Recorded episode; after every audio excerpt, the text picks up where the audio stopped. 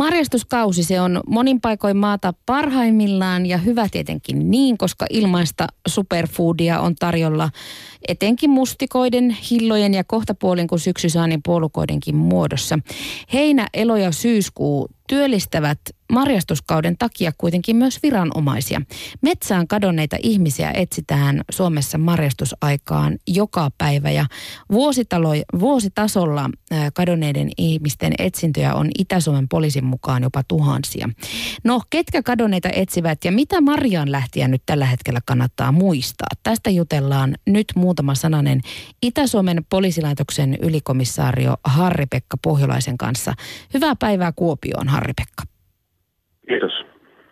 Itä-Suomen seutu on yksi Suomen marja-aitoista ja sinne lähdetään marjan poimintaan pitkienkin matkojen takaa. Niin mitä metsään lähtiä nyt oikeastaan pitäisi muistaa ennen kuin sinne marjojen perään lähtee? Ainakin ilmoittaa läheisille, että minne on menossa, mutta mitä muuta?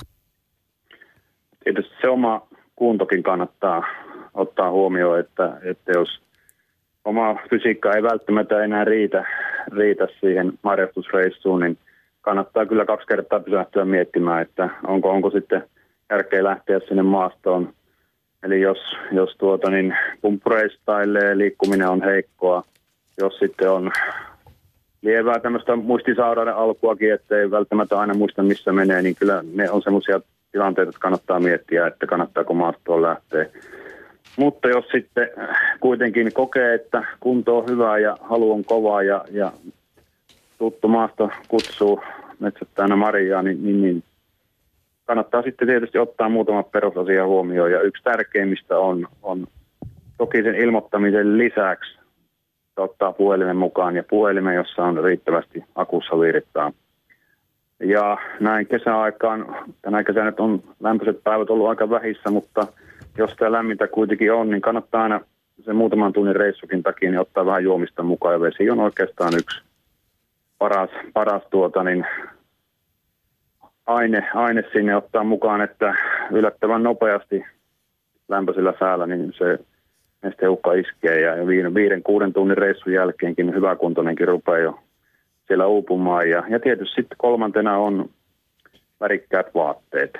Et, että jos sitten se eksyminen tulee, niin värikkäiden vaatteiden käyttö helpottaa sitten monella tapaa etsijöitä. Muutamalla perusasialla tuo ilmoittaminen läheisille tuttaville naapureille, että menen maastoon, niin näillä päästään jo aika pitkälle.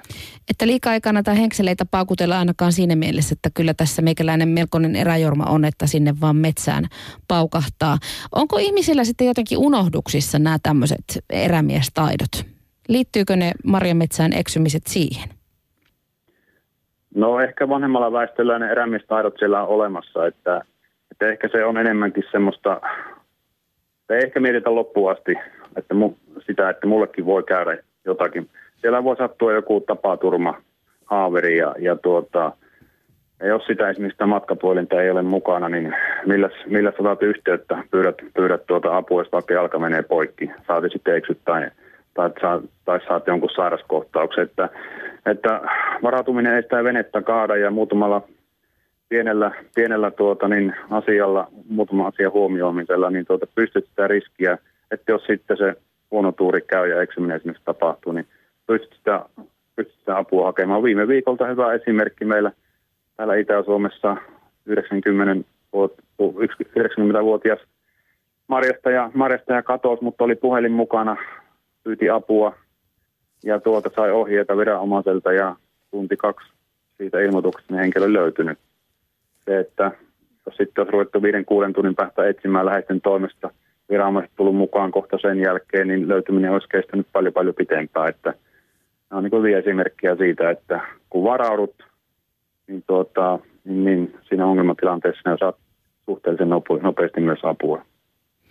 Ylikomissario Harri-Pekka Pohjolainen tänä kesänä on uusi, uutisoitu tuosta 112 apista, eli tämmöisestä älypuhelimen ohjelmasta, joka voidaan ladata puhelimeen siten, että pelastusviranomaiset saa näiden paikannuskoordinaattien avulla selville, että missä ihminen on. Niin oletteko vaikka siellä Itä-Suomen poliisissa huomanneet, että ihmiset olisi näitä sovelluksia ottanut käyttöön? No ehkä tämmöiset älypuhelimen liittyvät sovellukset, ehkä, ehkä niiden käyttö on ehkä ikääntyvälle väestölle edelleenkin vieras. Nuorempi väestö osaa, osaa käyttää näitä älylaitteita ja osaa hyödyntää näitä tämmöisiä, tämmöisiä tuota, niin ominaisuuksia, mutta vanhempi väestö oppii ehkä vähän hitaammin ja, ja tuota, ehkä tämä on enemmänkin tulevaisuudessa semmoinen iso merkittävä, merkittävä tuota, apuväline sitten muun muassa viranomaisille ja etsijöille, jos, jos näitä katoamisia sattuu. Että sanotaanko, että se on semmoinen, semmoinen tuota, ää, asia, mikä on ehkä aika nuori ja uusi ja kehittyy tässä ja sitä kun pitää käyttämään, niin vuosien saatossa siitä voi olla merkittäväkin hyötyä. Entä sitten, jos puhutaan hetki siitä, että jos nyt sitten näin käy, että läheinen sinne metsään eksyy, niin missä vaiheessa sitten, jos omaa läheistä ei, ei vaikka sieltä marjametsästä ala kuulua, niin missä vaiheessa sen varsinaisen katoamisilmoituksen voi tai saa tehdä? Voiko sen tehdä milloin vaan, kun alkaa epäilyttämättä, nyt ei ole kaikki kunnossa? No kyllä, et, et, ei, ei mitään, mitään semmoista minuuttimäärättä, tuntimäärättä ei ole.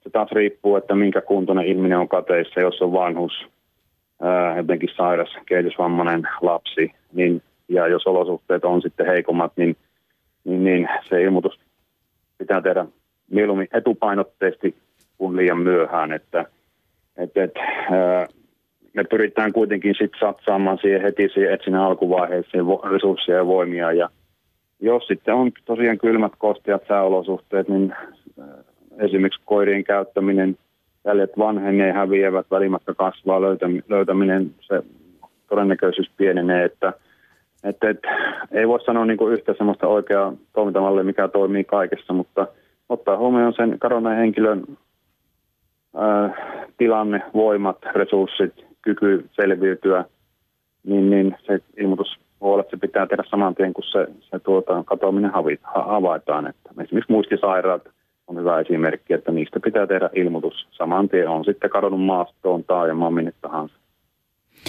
Millaisia apuvälineitä poliisilla on kadonneiden etsintöihin?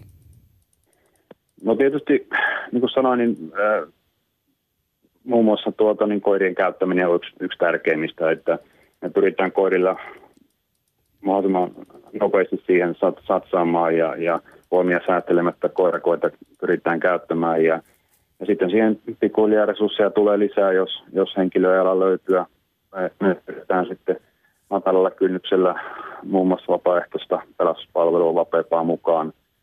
Meillä on tuota sitä kautta saadaan helposti kymmeniä, jopa satoja käsiä, jalkoja, korvia, silmiä ja, ja on käytettävissä myös tietysti sitten virallisemme yhteistyökumppaneista yksi tärkeimmistä on puolustusvoimat näissä tilanteissa.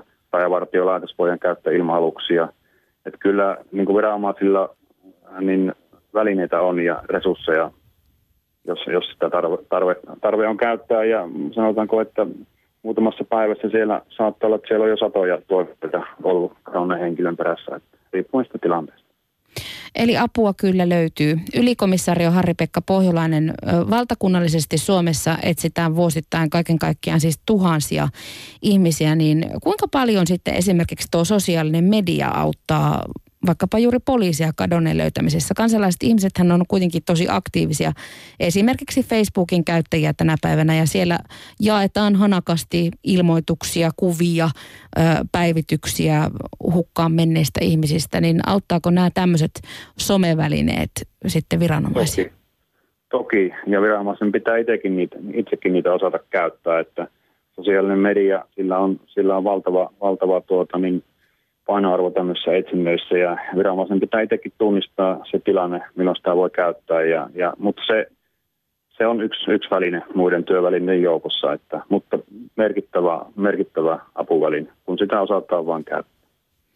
No onko sitten kadonneiden etsintä vaikkapa juuri nyt, no hyvät resurssit on, mutta tuon kehittyneen teknologian takia helpottunut vai mitkä ne on ne, sitten ne suurimmat haasteet, kun ihmistä ruvetaan etsimään? No haasteita tietysti on, on monenlaisia, mutta ää, yleensäkin näitä etsintätehtäviä vaikka Itä-Suomen poliisilaitoksen alueella, niin niitä on kaikkinensa noin 1500 luokkaa plus miinus molemmin puolin. Ää, niistä noin kolmannes on, on vanhuksia, sairaita, kehitysvammaisia. Tämä, tämä tuota, niin, tavallaan kadonneiden ihmisten luokka koko ajan kasvaa ja näitä etsintätilanteita on oletettavissa, että näitä tulee tulevaisuudessa lisää, kun väestö, väestö koko ajan ikääntyy. Että se on e-, ehkä se suuri haaste näin viranomaisille, että näitä käytännössä kun meilläkin täällä Itä-Suomen poliisilaitoksessa etsitään joka päivä valtakunnallisesti, niitä tosiaan on, on tuhansia näitä yhteensä näitä kadonneita, kadonneita ihmisiä eri syistä, niin se on ehkä se suuri haaste, että, että viranomaisilla on sitten resursseja suunnata, suunnata näihin etsintätehtäviin aina riittävästi, että, että, että sinällään se lienee minun mielestä se suuri haaste, että meillä on riittävästi resursseja, kumppaneita, välineitä, osaamista, niin satsutaan aina näihin, näihin tilanteisiin, yhä kasvaviin tilanteisiin. Kerrotaan vielä tähän loppuun siis Marjametsän lähtijän muistilista vielä. Eli ilmoita läheiselle, että mihin ja kuinka pitkäksi aikaa olet menossa. Ota puhelin, jossa on akkua, vettä ja eväitä mukaan. Tarvittaessa myös ne lääkkeet ja pysy kartalla siitä, että missä olet. Unohtuko mulle jotakin? No ei. Värikkäät vaatteet. Oikeastaan se, li, tossa se lista on värikkäät vaatteet ja, ja nimenomaan se oman, oman kunnon tunnistaminen, että onko, onko minä semmoisessa kunnossa tänä päivänä, että mä voin tuonne maastoon mennä. Että jos on yhtään se olo, että pikkusen epävarma, niin jää pois. Kannattaa siirtää seuraavan päivään tai käydä sillä torilla ostamassa ne mustikat.